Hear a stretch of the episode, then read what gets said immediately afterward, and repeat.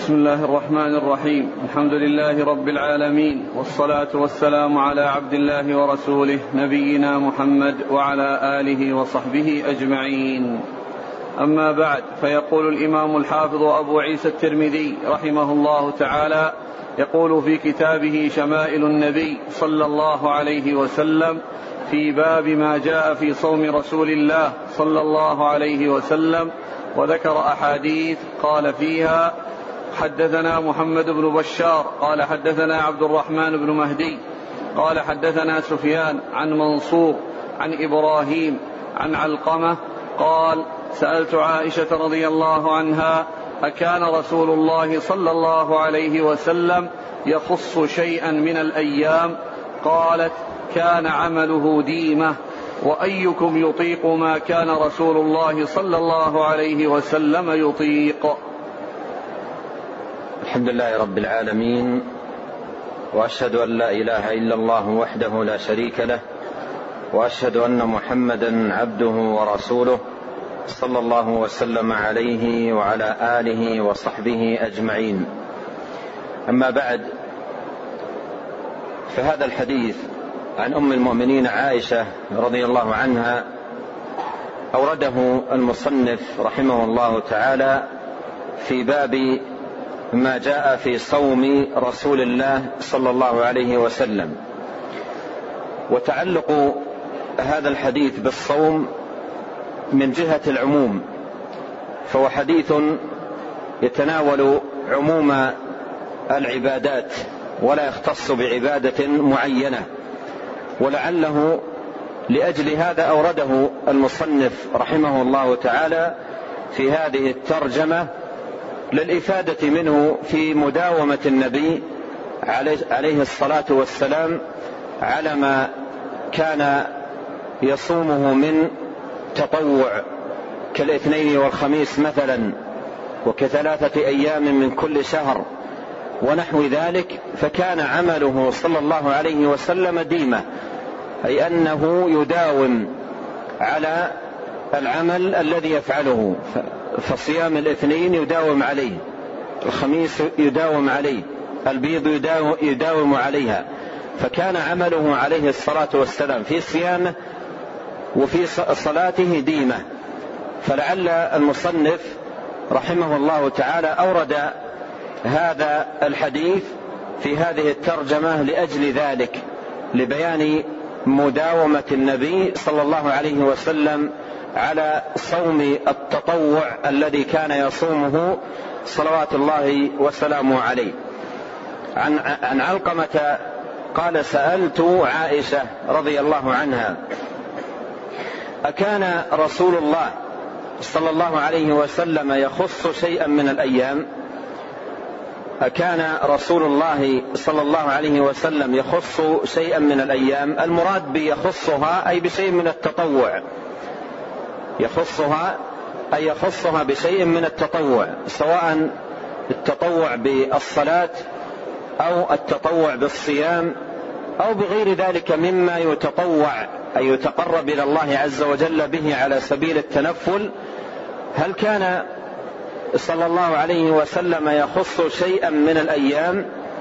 قالت كانت كان عمله ديمة كان عمله ديمة. أي أنه عليه الصلاة والسلام إذا عمل عملا داوم عليه. إذا عمل إذا عمل عملا داوم عليه. قد جاء عنه أن أحب العمل إلى الله أدومه وإن قل.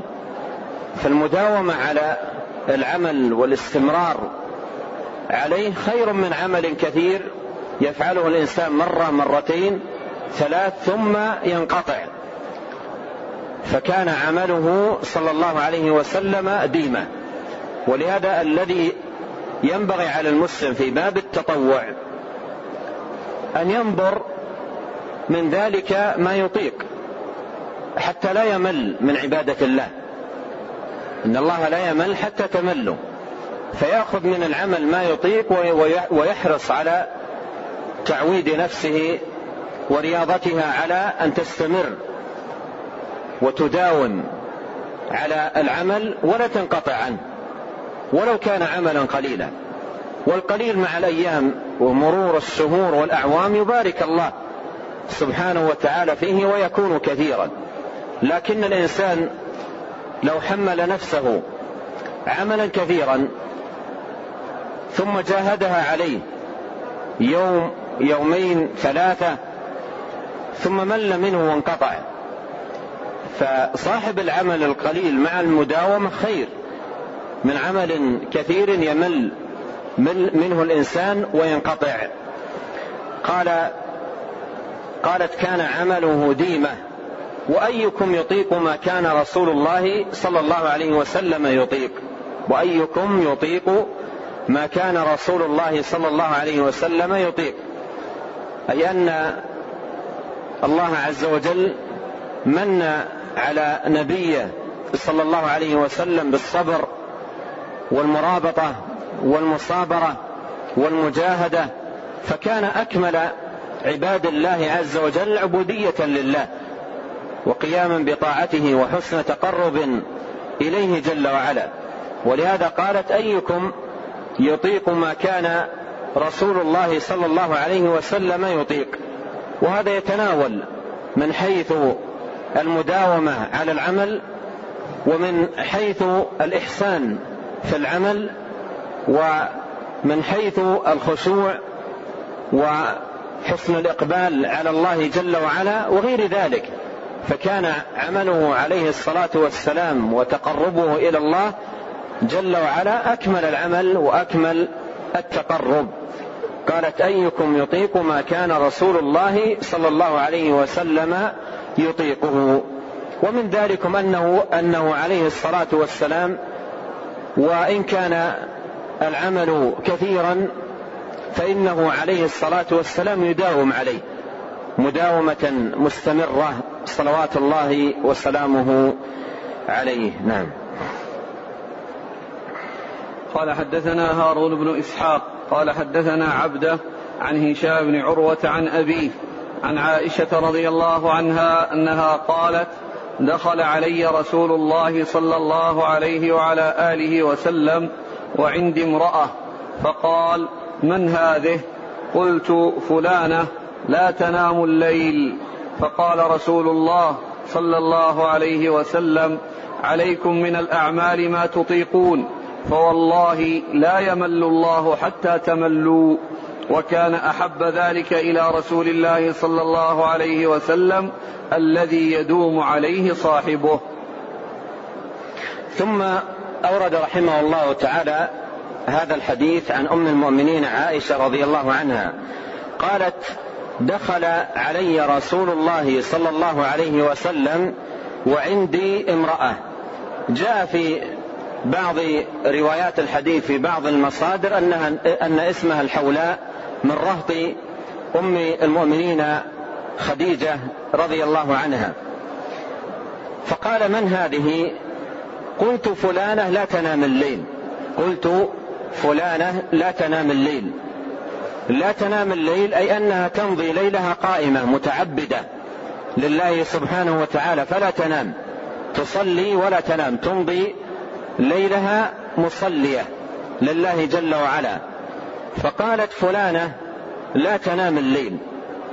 لا تنام الليل. ونحن عرفنا فيما سبق أن هديه عليه الصلاة والسلام وهو أكمل الهدي. ينام ويرقد. آه، ينام ويرقد. يصلي, يصلي وينام عليه الصلاة والسلام. يصلي وينام.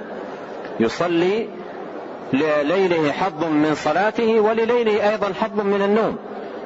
ويقسم ليلة صلى الله عليه وسلم فهو يصلي ويرقد صلى الله عليه وسلم.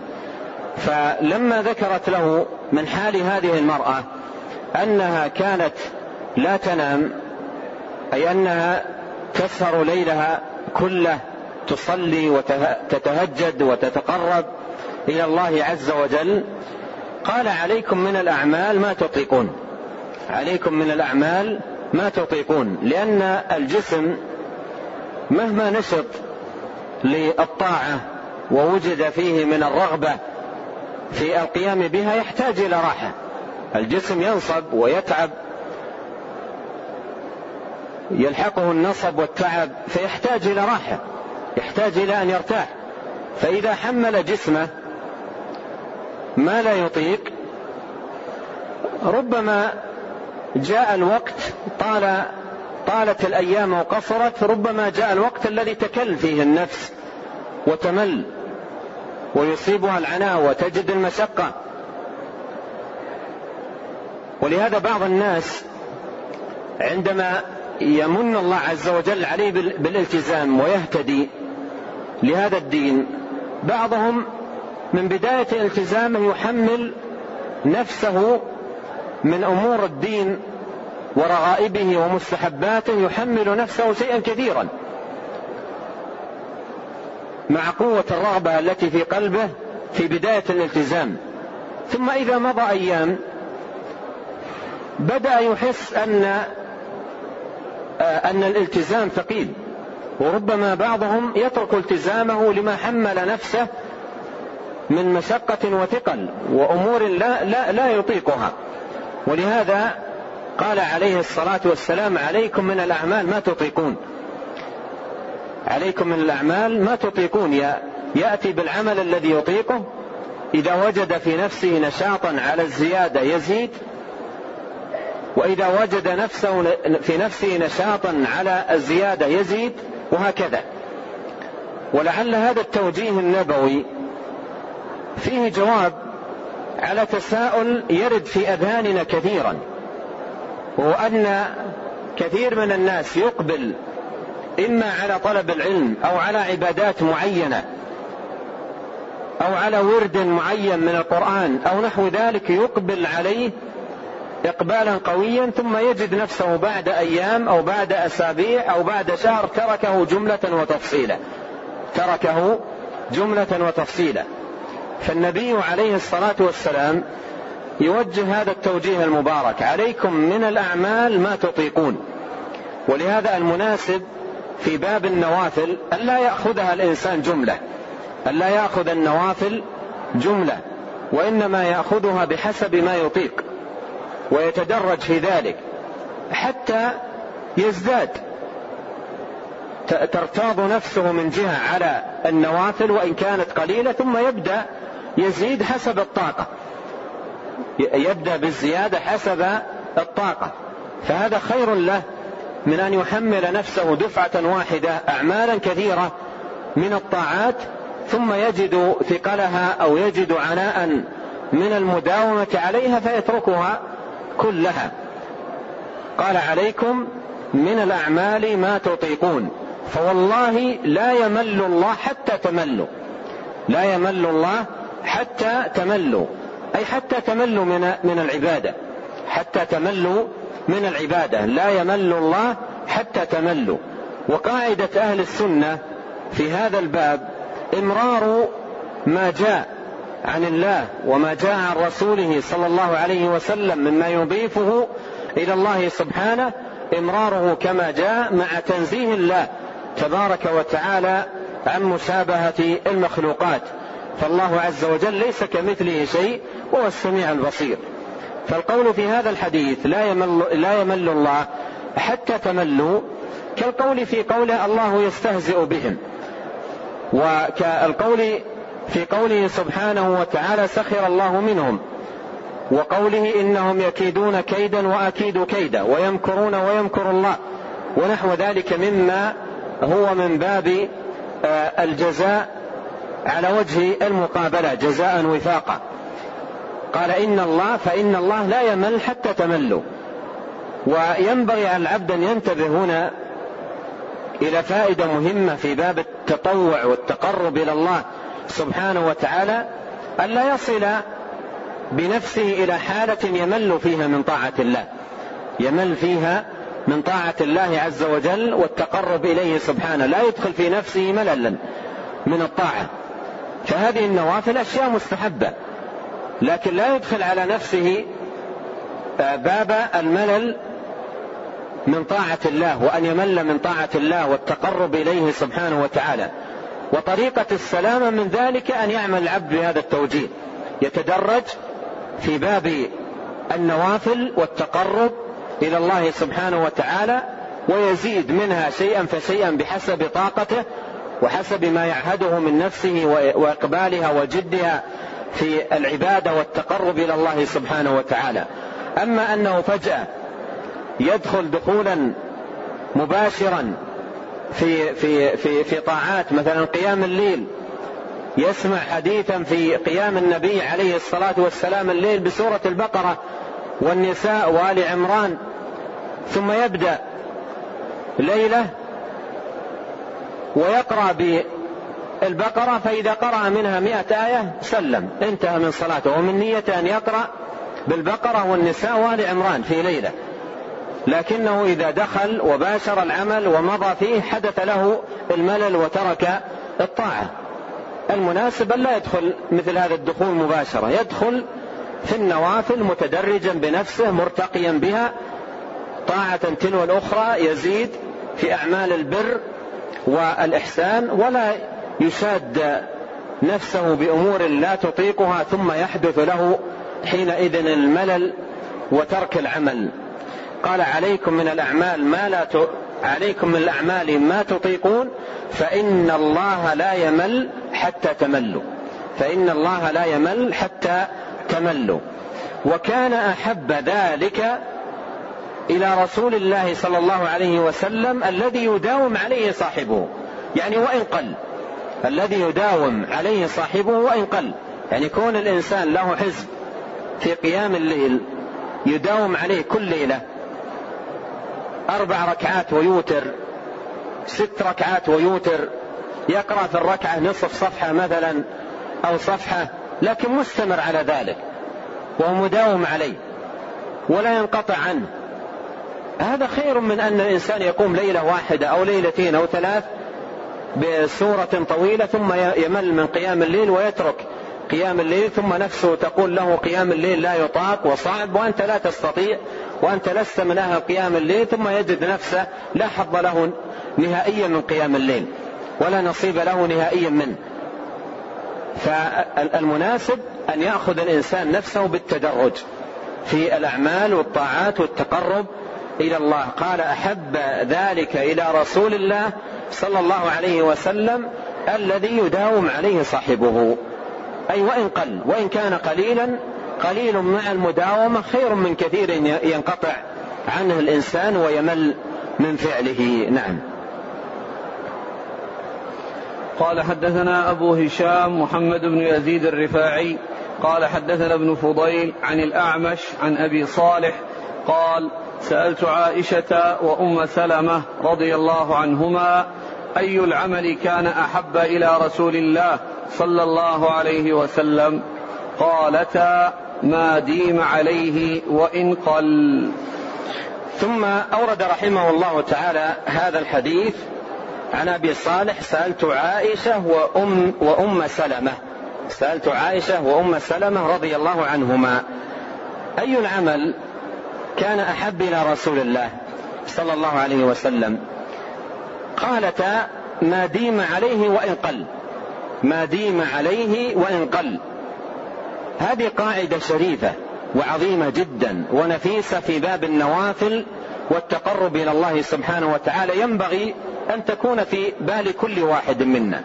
أحب العمل إلى الله جل وعلا ما داوم عليه صاحبه وإن قل. وقليل يبقى عليه الإنسان ويداوم عليه ويستمر على فعله خير من عمل يقوم به الإنسان مرة أو مرتين أو ثلاث ثم يمل منه وينقطع ويترك العمل. فأحب العمل إلى الله سبحانه وتعالى أدومه وإن قل. ولما سئلت عائشة وأم سلمة رضي الله عنهما عن أي العمل كان أحب إلى رسول الله صلى الله عليه وسلم قالتا ما ديم عليه وإن قل. ما ديم عليه وإن قل يعني ما داوم عليه صاحبه وإن قل.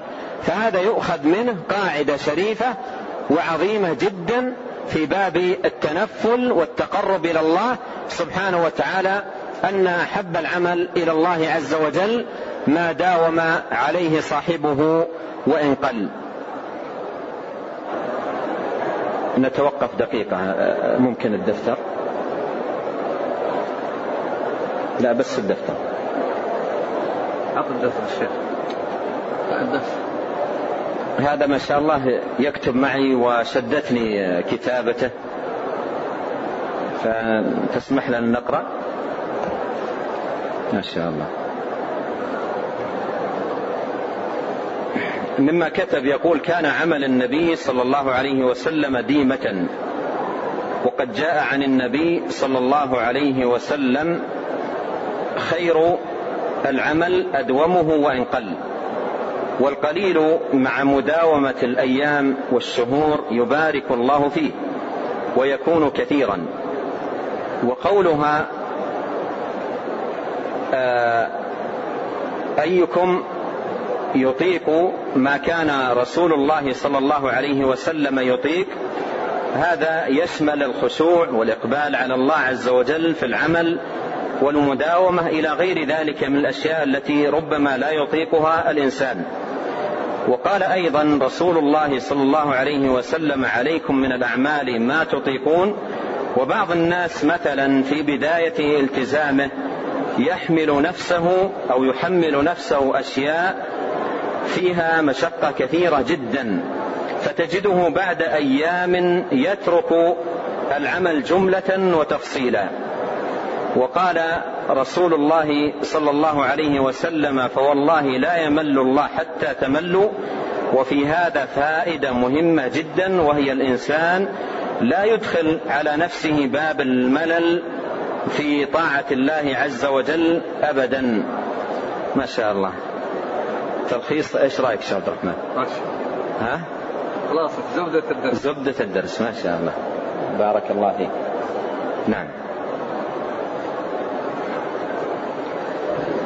قال حدثنا محمد بن إسماعيل. هذا هذا البطل له جائزة 500 ريال إن شاء الله نعطيها اياه بإذن الله. العيدية ذي نعم. قال حدثنا محمد بن إسماعيل. قال حدثنا عبد الله بن صالح. قال حدثني معاوية بن صالح عن عمرو بن قيس أنه سمع عاصم بن حميد قال سمعت عوف بن مالك رضي الله عنه يقول كنت مع رسول الله صلى الله عليه وسلم ليلة فاستاك ثم توضأ ثم قام يصلي فقمت معه فبدا فاستفتح سورة البقرة فلا يمر بآية رحمة إلا وقف فسأل ولا يمر بآية عذاب إلا وقف فتعوذ ثم ركع فمكث راكعا بقدر قيامه ويقول في ركوعه سبحان ذي الجبروت والملكوت والكبرياء والعظمة. ثم سجد بقدر ركوعه ويقول في سجوده سبحان ذي الجبروت والملكوت والكبرياء والعظمة. ثم قرأ آل عمران ثم سورة سورة يفعل مثل ذلك.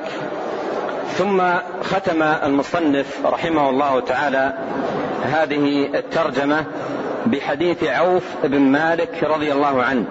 والحديث كما هو واضح ليس له علاقة فيما يتعلق بباب صوم النبي صلى الله عليه وسلم وهو أقرب والله تعالى أعلم للباب الذي قبله ما يتعلق بعبادة النبي صلى الله عليه وسلم وقيامه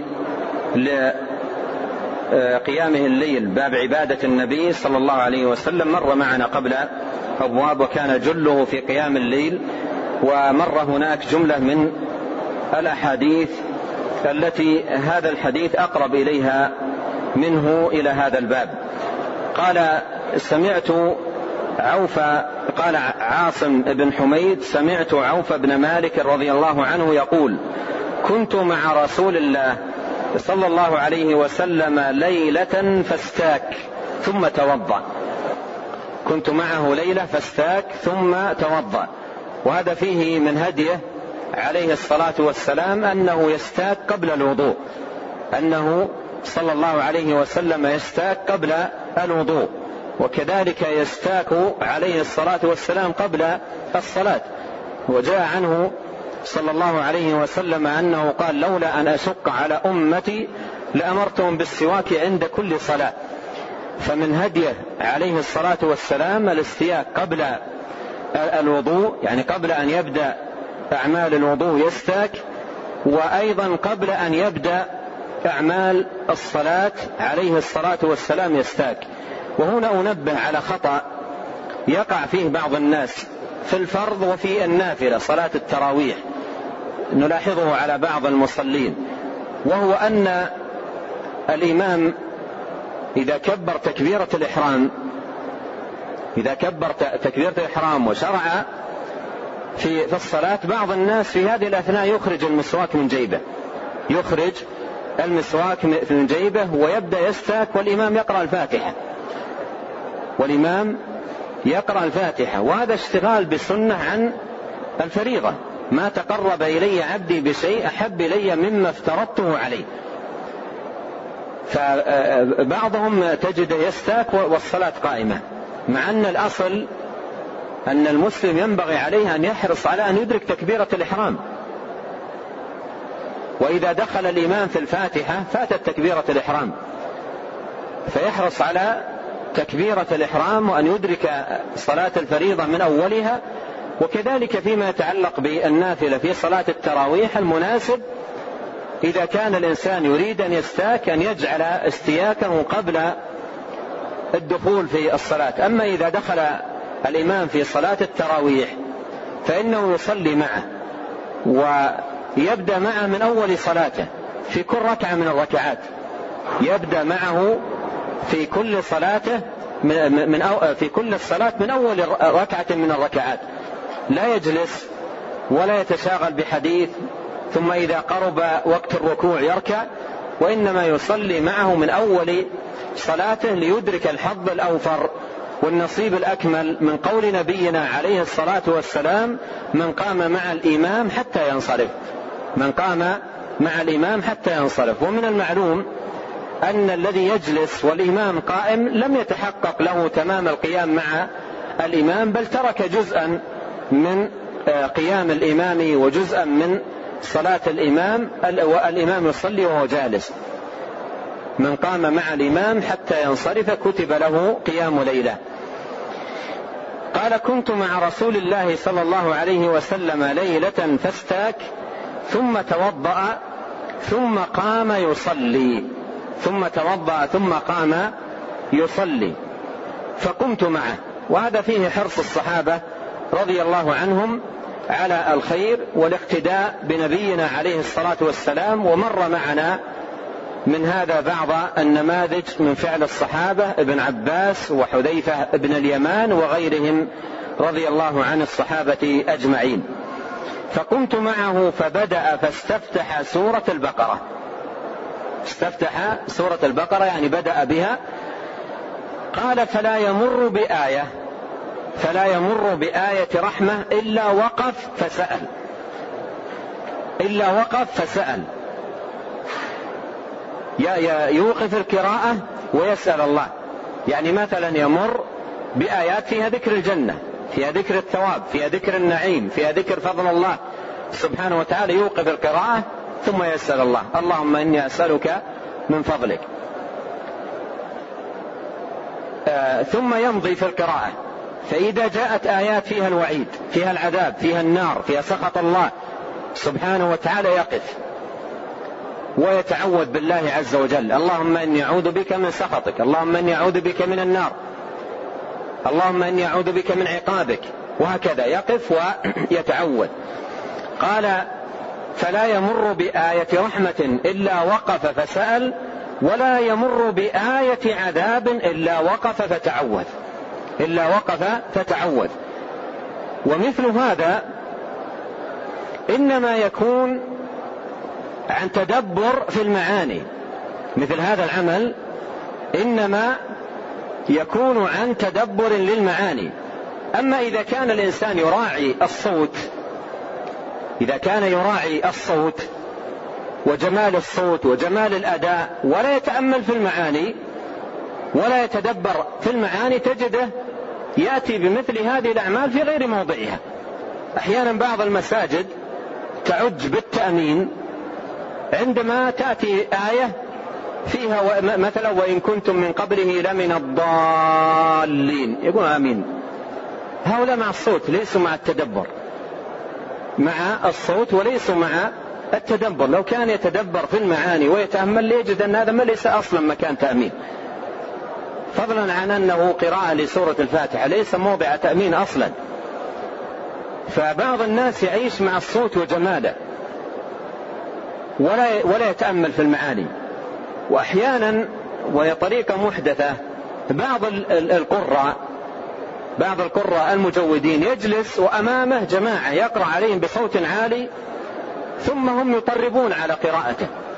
يطربون على قراءته. يعني عندما يمد مدا جميلا أو مدا كذا تجد صوتهم يرتفع معه بتطريب للصوت ولجمال الصوت وحسن الأداء من دون تدبر في المعاني. ولهذا يذكرون أخطاء فاحشة. أحيانا تأتي من تعليق هؤلاء الذين يعيشون مع صوت القارئ وجماله ولا يتأملون في معاني ما يتلى من كلام الله سبحانه وتعالى. ولهذا يذكر أن أحدهم كان يقرأ بصوت جميل في قوله سبحانه وتعالى في سورة البقرة ألم تر إلى الذي حاج إبراهيم في ربه أن آتاه الله الملك؟ إذ قال إبراهيم ربي الذي يحيي ويميت. قال أنا أحيي وأميت. القارئ مدها مدا جميلا بصوت جميل. قال أنا أحيي وأميت. بصوت جميل. فقال بعضهم قادر. قادر. هؤلاء ما كانوا يعيشون مع المعاني. ما يعيشون مع مع المعاني. وإلا هذا الطاغيه يقول أنا أحيي وأميت. ثم يقول قادر. أين عقول هؤلاء أو تأملهم في معاني كلام الله سبحانه وتعالى؟ فالتدبر للمعاني يثمر مثل هذه الثمرات. تجد الإنسان إذا مر معه ذكر الجنة تشتاق نفسه للجنة ويعظم شوقه لأن يكون من أهلها فيجد نفسه يقف يا ربي أسألك أن أكون من هؤلاء من أهل الجنة. وإذا مر بالنار وأهوالها وحميمها ووساقها وعقوبة أهلها يخاف. ويلحق قلبه خوف شديد فيقف. ويسأل الله سبحانه وتعالى أن يعيذه من أن يكون من هؤلاء من أهل النار. قال رضي الله عنه فلا يمر بآية رحمة إلا وقف فسأل ولا يمر بآية عذاب إلا وقف فتعوذ. إلا وقف فتعوذ وهذا عمل مستحب ولا سيما في صلاة النافلة. في صلاة النافلة يستحب للإنسان أن يترسل في القراءة وأن يتأمل في المعاني وأن يقف. يقف لي لي ليتعوذ من آيات العذاب الآيات التي فيها ذكر العذاب وأيضا يسأل الله عند الآيات التي فيها ذكر الرحمة. وفيما يتعلق بالفريضة هل يقف ويسأل ويقف ويتعوذ الذي عليه كلام كثير من أهل العلم أن هذا العمل إنما جاء عن النبي عليه الصلاة والسلام في صلاة النافلة إنما جاء عن صلوات الله وسلامه عليه في صلاة النافلة. قال ولا يمر بآية عذاب إلا وقف فتعود. ثم ركع. فمكث بقدر قيامه. ثم ركع فمكث بقدر قيامه. يعني مكث راكعا بقدر قيامه. قيامه كان بقدر سورة البقرة كاملة. قيامه كان بقدر قراءة سورة البقرة كاملة. فيركع بقدر قيامه يعني بقدر قراءة سورة البقرة كاملة. فيركع ركوعا طويلا بقدر قيامه صلوات الله وسلامه عليه. ويقول في ركوعه سبحان ذي الجبروت والملكوت والكبرياء والعظمة. سبحان ذي الجبروت والملكوت والكبرياء والعظمة. وهذا تسبيح عظيم ثبت عن نبينا صلى الله عليه وسلم أنه كان يقول في الركوع والسجود. ولهذا يستحب للمسلم أن يأتي به في في ركوعه وفي سجوده مثل ما ثبت عن نبينا عليه الصلاة والسلام. فيأتي به ويأتي أيضا بغيره مما ورد عنه صلى الله عليه وسلم في هذا الباب. وقوله سبحان ذي الجبروت سبحان من التسبيح والتسبيح هو التنزيه. وربنا جل وعلا من أسمائه الحسنى السبوح. من أسمائه الحسنى السبوح. فقد كان عليه الصلاة والسلام أيضا يقول في ركوعه وسجوده كما ثبت في حديث آخر سبوح قدوس رب الملائكة والروح. فالسبوح هذا اسم من أسماء الله والقدوس اسم من أسماء الله. والسلام أيضا اسم من أسماء الله ثبت في القرآن وهذه كلها من أسماء التنزيه. تنزيه الله جل وعلا عما لا يليق به من النقائص والعيوب وتنزيهه سبحانه وتعالى عن مشابهة المخلوقات. قال الله عز وجل هل تعلم له سميا؟ قال جل وعلا ليس كمثله شيء. وقال جل وعلا ولم يكن له كفوا أحد. وقال جل وعلا فلا تضربوا لله الأمثال فالله عز وجل سبوح أي متنزه ومتقدس عن النقائص وعن العيوب وعن مماثلة المخلوقات. قال سبحان ذي الجبروت والملكوت. الجبروت من الجبر والملكوت من الملك. ذي الجبروت أي ذي الملك. ذي الجبروت أي ذي الجبر وذي الملكوت ذي الملك. ومن أسمائه جل وعلا الحسنى الجبار والملك. وكلا الاسمين ورد في خواتيم سورة الحشر. فمن أسمائه جل وعلا الحسنى الجبار أي ذي الجبروت والملك أي ذي الملكوت. والملكوت على وزن فعلوت وهي صيغة مبالغة. صيغة مبالغة. ذي الجبروت أي ذي الجبر والذي يدل عليه اسمه تبارك وتعالى الجبار والجبار من أسمائه له معان من معانيه جبر القلوب المنكسرة من معانيه القهر والبطش لأعدائه والمحاربين لدينه سبحانه وتعالى من معاني الجبار القوة وفي الحديث في ذكر النار قال عليه الصلاة والسلام حتى يضع الجبار عليها قدمه والملكوت من الملك أي الذي له ملك, ملك كل شيء فتبارك الذي بيده ملكوت كل شيء. فتبارك الذي بيده ملكوت كل شيء. فملكوت وهي صيغة وردت في القرآن الكريم صيغة مبالغة آه، من الملك والجبروت أيضا صيغة مبالغة من الجبر. سبحان ذي الجبروت والملكوت والكبرياء والعظمة. والكبرياء والعظمة وصفان لله سبحانه وتعالى. بل جاء في الحديث أنه قال جل وعلا الكبرياء إزاري والعظمة ردائي. فمن نازعني شيئا منهما عذبته أو كما جاء في الحديث القدسي. فالكبرياء والعظمة وصفان خاصان بالله سبحانه وتعالى ومن ادعى لنفسه العظمة أو اتصف بالكبرياء عذبه الله سبحانه وتعالى يوم القيامة. قال سبحان ذي الجبروت والملكوت والكبرياء والعظمة. العظمة في في الذات والعظمة في الصفات كما يدل على ذلك اسمه تبارك وتعالى العظيم. أي العظيم في ذاته والعظيم سبحانه وتعالى في أسمائه وصفاته. ولهذا قال أهل العلم عن هذا الاسم العظيم قالوا هو من الأسماء الذي التي تدل على معان عديدة لا لا على معنى مفرد. فالعظيم يدل على عظمته في سمعه عظمته في بصره عظمته في قوته عظمته في قدرته عظمته في مشيئته عظمته في شرعه وأحكامه. كل ذلك يتناوله اثبات العظمه لله سبحانه وتعالى.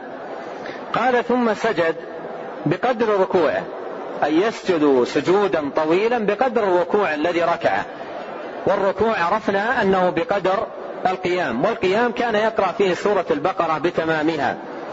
ويقول في سجوده سبحان ذي الجبروت والملكوت والكبرياء والعظمة. ثم قرأ آل آل عمران. يعني في الركعة الثانية قام وقرأ في الركعة الثانية آل عمران. أن يقرأها كاملة. ثم سورة سورة يفعل مثل ذلك. ثم سورة سورة. يعني ثم النساء ويمضي في في سور القرآن سورة سورة يفعل مثل ذلك. يعني يركع بقدر القيام. ويسجد بقدر الركوع ويجلس جلسة الاعتدال بقدر ذلك وفي رفعه من الركوع مثل ذلك. فهذا قيام آه، طويل كان عليه الصلاة والسلام يقوم به الليل متقربا إلى الله. مر معنا آه، وصف خالد آه، زيد بن خالد الجهني. قال صلى ركعتين طويلتين طويلتين طويلتين. وعائشة رضي الله عنها قالت لا تسأل عن حسنهن وطولهن. لا تسأل عن حسنهن وطولهن. فكان عليه الصلاة والسلام يطيل آه، القيام من الليل ويقرأ في الليلة الأجزاء الكثيرة البقرة كاملة معها آل عمران معها النساء معها المائدة ويطيل القراءة صلوات الله وسلامه عليه. أحد الإخوة الآن في هذه اللحظة أسأل الله عز وجل له التوفيق وللجميع. وقف في الحلقة والتقط صورة ومشى. اللائق به بدل الصورة أن يجلس ويلتقط علم أحاديث وكلام الله وكلام رسوله وإلا صورة المتحدث ما تفيده شيئا. يعني إذا أخذ صورة للمتحدث وهي معه في جواله ونظر فيها في وقت أو آخر لا, لا تفيده شيئا. وليس لها قيمة. لا تسمن ولا تغني من جوع. صورة للمتحدث لا تسمن ولا تغني من جوع. وليس فيها أي فائدة. لو نظر فيها عشرات المرات. لكن لو جلس وحفظ حديث من أحاديث الرسول عليه الصلاة والسلام وجعل في صدره ومشى هذه غنيمة كبيرة. فكيف يرضى لنفسه بشيء لا يسمن ولا يغني من جوع ويترك الخير؟ العظيم الذي هو حديث رسول الله صلى الله عليه وسلم مع أن ما نرضى مثل هذا الصنيع لكن هذه لفتة ولعله سمعها وهو في الطريق فيرجع ويستفيد بدل من مثل هذا الذي لا فائدة من ورائه بل يخشى عليه فيه من الإثم. لعلنا اليوم نكتفي بهذا القدر ونسمع إذا في بعض الأسئلة. والله أعلم وصلى الله وسلم على عبده ورسوله نبينا محمد وآله وصحبه أجمعين. جزاكم الله خيرا وبارك الله فيكم ألهمكم الله الصواب ووفقكم للحق ونفعنا الله ما سمعنا وغفر الله لنا ولكم وللمسلمين أجمعين. آمين. الحديث الأخير عليه سؤال يقول السائل إذا كنا في صلاة قيام القيام في رمضان سواء التراويح أو التهجد وقرأ إمامنا بآيات الرحمة أو آيات العذاب. هل لنا أن نفعل ذلك؟ أم أن هذا الحديث خاص في صلاة الرجل وحده؟ لا حتى في في قيام الرجل في صلاة التراويح يسأل إذا مر بآية رحمة ويتعوذ إذا مر بآية عذاب لكنه يكون دعاؤه مخافة. ادعوا ربكم تضرعا وخفية. يجعل دعاءه مخافة حتى أيضا لا يشوش أو لا يشغل من بجواره من المصلين. نعم. حتى أيضا في حتى أيضا في السجود. في السجود في صلاة التراويح والتهجد بعض الناس يرفع صوته بالدعاء وهو ساجد. والذي بجنبه إلى اثنين وثلاثة ما يتمكنون من الدعاء. يريد أن يدعو فيشوش عليه. ويمضي في تسبيح فيشوش عليه. فتجد مثلا شرع في تسبيح معين ثم يرفع صوته هذا ربنا آتنا في الدنيا حسنة. هذا يجد أنها دخلت في لسانه. وينسى ماذا كان يدعو وبماذا كان يناجي آه، ربه سبحانه وتعالى في في سجوده. فالسنة والهدي أن يكون الدعاء مخافة. ادعوا ربكم تضرعا وخفية. نعم. هذا سؤال من البطل. نعم. سؤال قدمه البطل. جميل. يقول متى ينتهي وقت تكبيرة الإحرام في الصلاة السرية؟ أولها ماشي لكن آخرها إيش؟ مع الإمام؟ يعني مع الإمام؟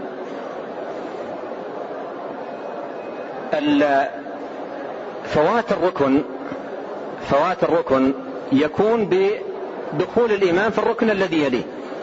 فوات الركن يكون بدخول الإمام في الركن الذي يليه. فإذا دخل الإمام في الفاتحة فات الإنسان إدراك تكبيرة الإحرام مع الإمام فاته إدراك تكبيرة الإحرام مع الإمام وإذا ركع الإمام ولم يبقى متسع لقراءة الفاتحة فاتته قراءة الفاتحة. فاتته قراءة الفاتحة. ففوات الركن يكون بدخول الإمام في الركن الذي يليه. والصلاة السرية وإن كان الإنسان لا يسمع قراءة الإمام وهذا يعني مقصد السائل جزاه الله خيرا وإن كان لا يسمع قراءة الإمام لكن عليه أن يبادر. عليه أن يبادر. مجرد أن يكبر الإمام يكبر.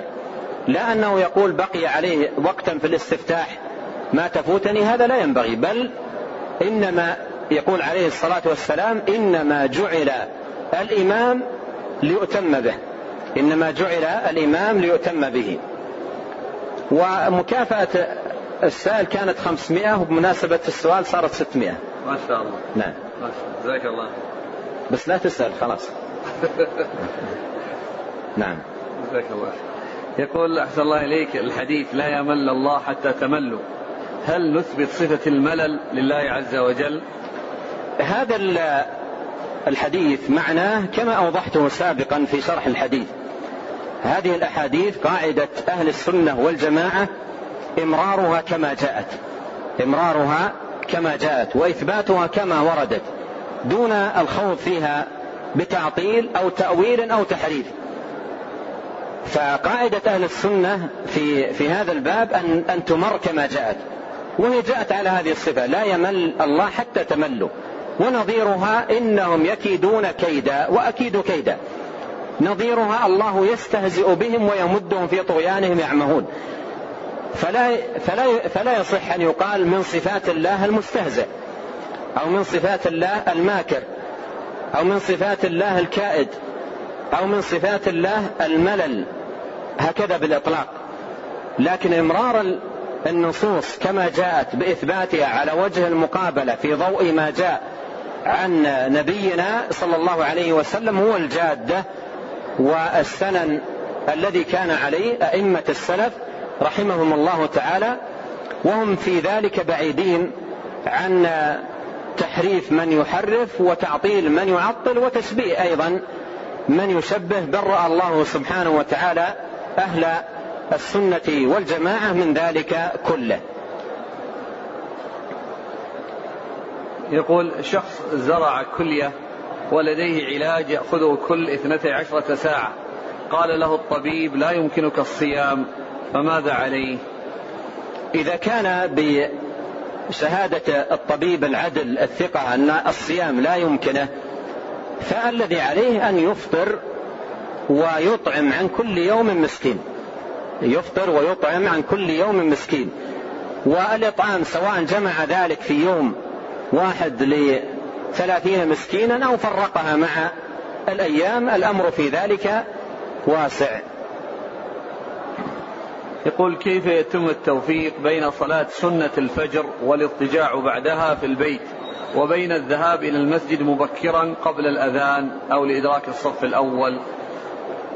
على كل حال إذا تمكن الإنسان من التبكير للمسجد وإدراك الصف الأول وتزاحمت عند الإنسان الفضائل. قد تتزاحم عند الإنسان الفضائل فيختار منها الأفضل والأنفع له والأكثر آه، فائدة له في عبادته في خشوعه في تقربه إلى الله سبحانه وتعالى. والاضطجاعه التي تكون بعد آه، سنة الفجر التي كان يفعلها النبي عليه الصلاة والسلام هي تتناسب مع حالة في عبادته في الليل في عبادته صلى الله عليه وسلم في الليل وفي طول القراءة وطول التعبد والتهجد لله سبحانه وتعالى. أما شخص نايم الليل كله وشبع نوما ثم يتسنن بعد الصلاة ويقول اضطجع اضطجاع تتبع السنة. إذا تتبع السنة صلي من من الليل وأطل في القراءة. ثم تأتي يأتيك حظك من هذه السنة. فهذه تتناسب مع حاله ومع عبادته وطول قيامه. صلوات الله وسلامه عليه. نعم. يقول آه، وظفني أبي في وظيفة من دون علمي وبعد عدة أشهر علمت بأن هذه الوظيفة فرفضتها لأن مكانها يبعد عن محل إقامتي مئة كيلو متر ولأن المنطقة يوجد فيها رجال, رجال أمن شديدون على الشباب. السؤال يقول بعد ذلك أن الراتب ينزل في المصرف والآن بلغ سبعة آلاف وهو يريد الآن الزواج. هل له أن يأخذ هذا المبلغ الذي نزل له في الصراف الآلي مع أنه لم يشتغل ولا يوما واحدا؟ إذا كان هذا الراتب راتب مقابل العمل ولم يحصل منه عمل فلا يحل له هذا الراتب. لا يحل له هذا الراتب لا قليل منه ولا كثير. وإذا كان هذا الراتب يعطى من باب الدعم للشباب والمعاونة لمن ليس لهم وظائف حتى تتهيأ لهم وظائف إذا كان هذا الراتب يدفع على هذا الأساس له أن يأخذه أما إذا كان راتب مقابل عمل ولم يعمل لم يعمل والواضح من من كلام السائل أنه لم يعمل مطلقا. إذا كان هذا راتب مقابل العمل ولم يوجد العمل فلا يحل له هذا الراتب لا قليل ولا كثير، نعم.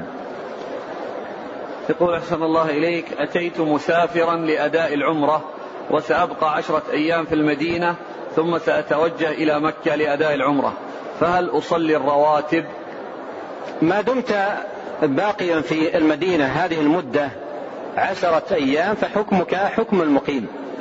حكمك حكم المقيم فحالك كحالك في بلدك. تصلي الرواتب وتتم الصلاة الرباعية ولا تجمع بين صلاتين والرواتب تأتي بها حكمك حكم المقيم تماما. نعم. وهذا يسأل يقول سائل يسأل عن أداء عمرة عن صديقه الذي توفي علما بأن كليهما لم يأت بعمرة من قبل. أعد.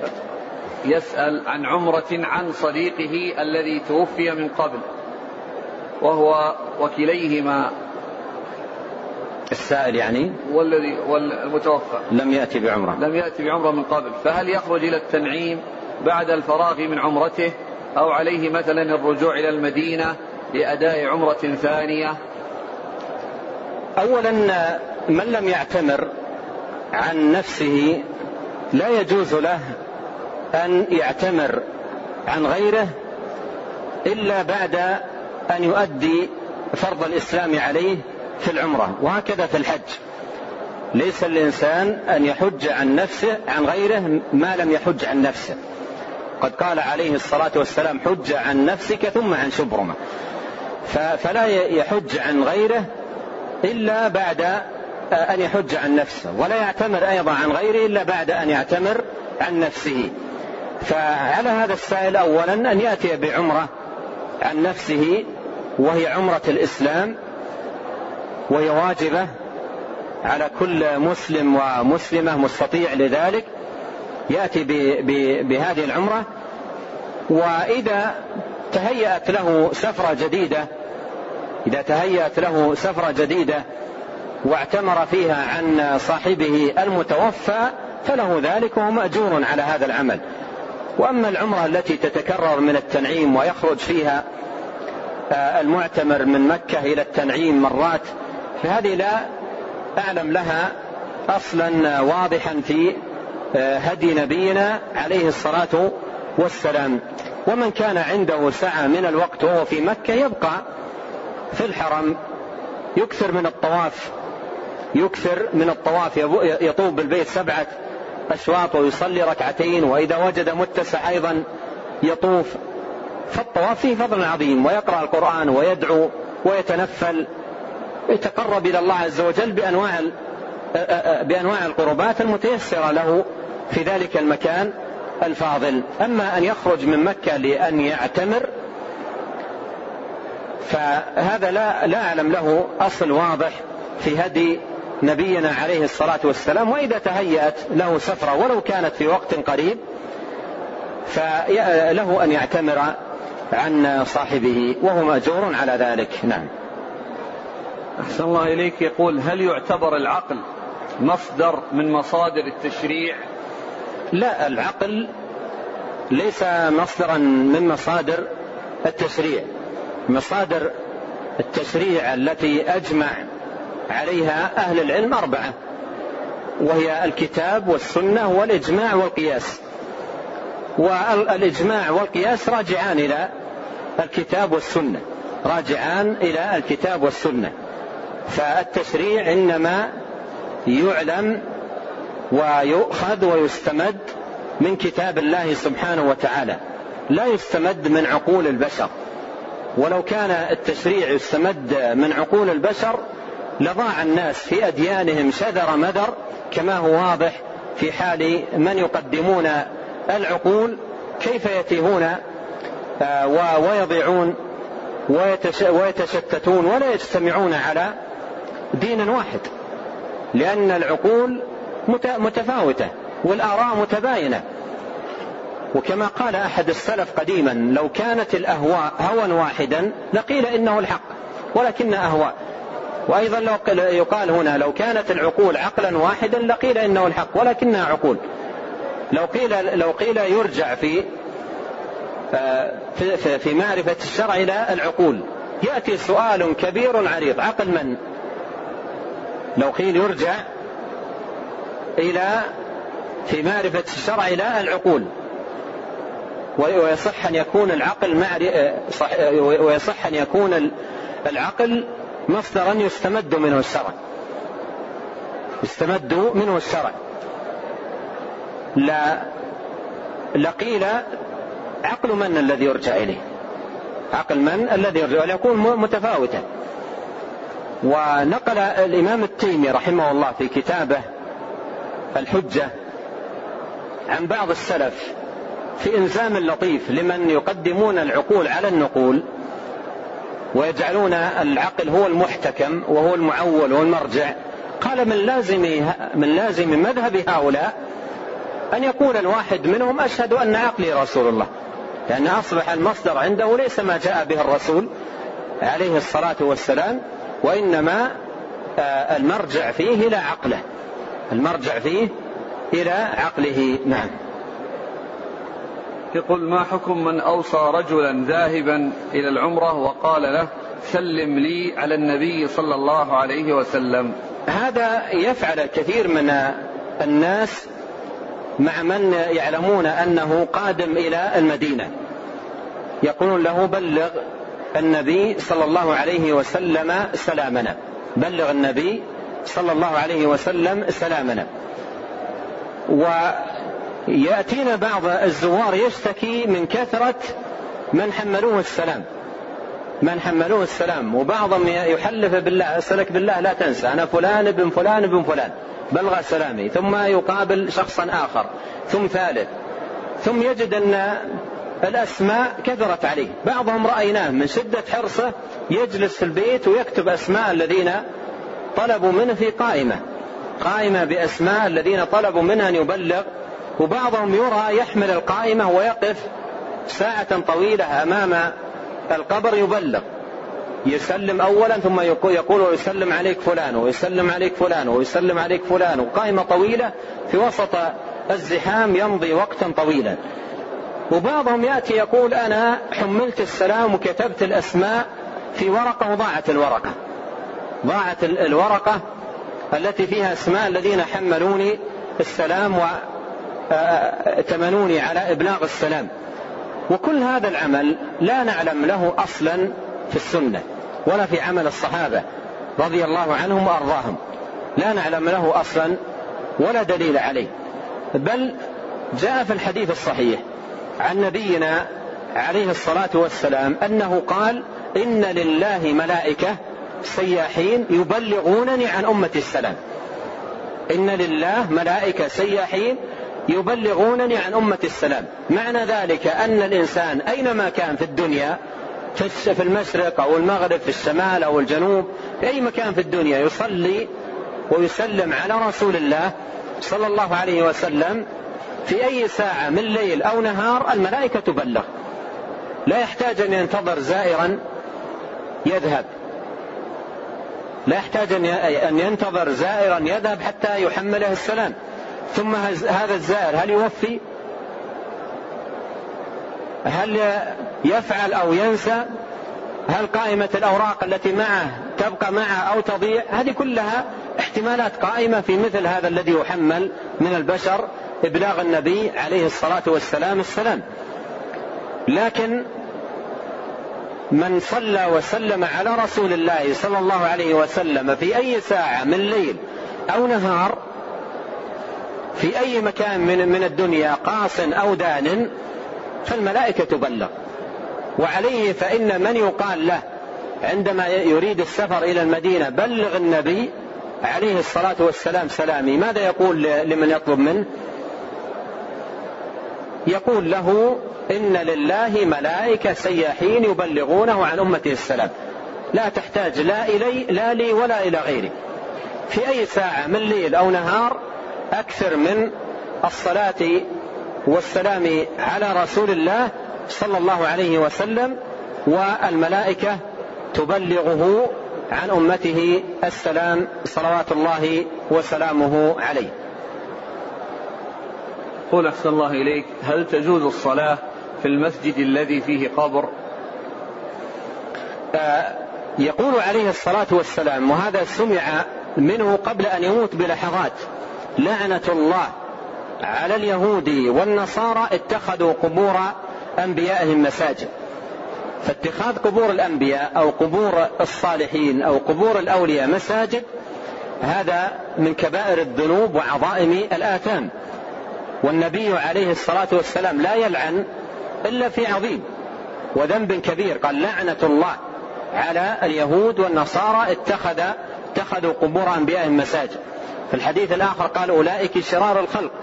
إذا مات فيهم الرجل الصالح بنوا على قبره مسجدا. إذا بنى إذا مات فيهم الرجل الصالح بنوا على قبره مسجدا. فاتخاذ القبور مساجد سواء بدفن الميت في المسجد أو ببناء المسجد على قبر الميت هذا كله داخل في قول النبي عليه الصلاة والسلام لعنة الله على اليهود والنصارى اتخذوا قبور أنبيائهم مساجد وكما بين أهل العلم رحمهم الله قوله صلى الله عليه وسلم اتخذوا قبور أنبيائهم مساجد يشمل أمرين يشمل أمرين. الأمر الأول بناء القبور بناء المساجد على القبور. بناء المساجد على القبور. هذا من اتخاذها مساجد. والأمر الثاني بتحري آه، العبادة وتحري العبادة والتقرب إلى الله سبحانه وتعالى عند القبور. يتحرى العبادة يتحرى التقرب إلى الله سبحانه وتعالى عند القبور بالمكث عند القبور. إطالة الوقوف عندها الخشوع والخضوع تحري العبادة باستقبال القبر أو بالقرب من القبر والدنو منه هذا كله من اتخاذ القبور مساجد ويتناوله هذا الوعيد الشديد الذي جاء في هذا الحديث عن النبي صلى الله عليه وسلم لعنة الله على اليهود والنصارى اتخذوا قبور أنبيائهم مساجد. ولهذا إذا كنت على يقين أن المسجد الذي تسأل عنه في بلدك فيه قبر إما بني المسجد على القبر أو القبر دفن في المسجد فهذا مسجد لا لا تحل الصلاة فيه لهذا الوعيد الثابت عن رسولنا صلوات الله وسلامه عليه. يزين سؤاله يقول كيف العمل في مسجد النبي صلى الله عليه وسلم؟ يقول السائل كيف العمل في في مسجد النبي صلى الله عليه وسلم؟ كلنا نعلم أن النبي عليه الصلاة والسلام عندما مات لم يدفن في المسجد. عندما مات صلوات الله وسلامه عليه لم يدفن في المسجد وإنما كلنا نعلم أنه دفن في بيت عائشة وبيت عائشة خارج المسجد كانت عائشة رضي الله عنها تحيض فيه وكان عليه الصلاة والسلام يأتيها فيه فهو ليس من المسجد ليس من المسجد. وثبت عنه عليه الصلاة والسلام أن الأنبياء يدفنون حيث ماتوا. وهو صلى الله عليه وسلم مات في حجرة عائشة بين سحرها ونحرها. فعمل الصحابة في في في في أمر دفنه عليه الصلاة والسلام بهذا الحديث. دفنوه عليه الصلاة والسلام حيث مات. وهو عليه الصلاة والسلام مات في حجرة عائشة. فلم يدفن في المسجد. الصحابة رضي الله عنهم لم يدفنوا النبي عليه الصلاة والسلام في المسجد وإنما دفن في حجرة عائشة رضي الله عنها. وبقي على ذلك في زمن الصحابة في زمن أبي بكر وعمر وعثمان وعلي. بقي على هذه الحال وحصل للمسجد توسعات من الأمام ومن الغرب ومن الشمال. حصل له توسعات في زمن الخلفاء الراشدين وقبره عليه الصلاة والسلام باق على حاله باق على حاله. ثم في زمن بني أمية حصل للمسجد توسعة من جهة الغرب من جهة الشرق نعم حصل المسجد توسعة من جهة الشرق فدخلت الحجرة وأحاطوا المسجد بعدد من الجدران آه، آه، التي أيضا بنيت على شكل ثلاثي أحيطت حجرته عليه الصلاة والسلام بعدد من الجدران. فالشاهد أن نبينا عليه الصلاة والسلام لم يدفن في المسجد. عندما مات لم يدفن في المسجد. والمسجد باقية فضيلته إلى قيام الساعة. صلاة في مسجد هذا خير من ألف صلاة فيما سواه إلا آه، آه، إلا المسجد الحرام. وعلى الإنسان آه، ألا يحصل منه مثل ما يحصل من بعض الناس تحري للصلاة خلف قبره عليه الصلاة والسلام. بعض الناس يدخل هداه الله وأصلحه يدخل من من باب السلام ويمر بالصفوف الأولى وفيها فضائل عديدة ويتركها ويمر بالروضة وفيها فضائل ويتركها ويتعمد أن يصلي خلف القبر. وهذا فيه عرضة لأحاديث منها قوله عليه الصلاة والسلام لا تصلوا إلى القبور وغير ذلك من الأحاديث الواردة عن النبي صلى الله عليه وسلم في هذا الباب. الشاهد أن هذا المسجد فضيلته ثابتة وباقية إلى قيام الساعة وهي قول نبينا صلى الله عليه وسلم صلاة في مسجد هذا خير من ألف صلاة فيما سواه إلا المسجد الحرام وهو عليه الصلاة والسلام كما عرفنا لم يدفن حين مات في مسجده وإنما دفن في حجرة أم المؤمنين عائشة رضي الله عنها وأرضاها وعن الصحابة أجمعين. جزاك الله خير. يقول هل نفي الصفات عن الله تبارك وتعالى لا يكون إلا بدليل؟ هل نفي الصفات عن الله تبارك وتعالى لا يكون إلا بدليل؟ صفات الله عز وجل في باب الإثبات والنفي يتوقف في ذلك على ما جاء في كتاب الله وسنة نبيه صلوات الله وسلامه عليه. وقاعدة أهل السنة في هذا الباب جاءت في قولهم ندور مع السنة ندور مع الكتاب والسنة حيث دار. وهذه كلمة مأثورة عن عن السلف رحمهم الله. ندور مع الكتاب والسنة حيث دار أي نفيا وإثباتا فما ثبت في الكتاب والسنة أثبتناه وما نفي في الكتاب والسنة نفيناه. وطريقة وطريقة القرآن في باب الإثبات والنفي فيما يتعلق بصفات الله الإثبات المفصل والنفي المجمل. النفي المجمل مثل قوله ليس كمثله شيء ومثل قوله لم يلد ومثل قوله ولم يكن له كفوا أحد ومثل قوله هل تعلم له سميا. ومثل قوله فلا تجعلوا لله أندادا. ويأتي إثبات مفصل. يأتي إثبات مفصل. هو الله الذي لا إله إلا هو عالم الغيب والشهادة هو الرحمن الرحيم. هو الله الذي لا إله إلا هو الملك القدوس السلام المؤمن المهيمن العزيز الجبار المتكبر. سبحان الله عما يشركون. والله الخالق البارئ المصور. هذا إثبات مفصل. فطريقة القرآن نفي مجمل وإثبات آه، مفصل. وقد يأتي النفي مفصلا للحاجة. مثل لما نسب اليهود لله عز وجل التعب لما خلق السماوات والأرض.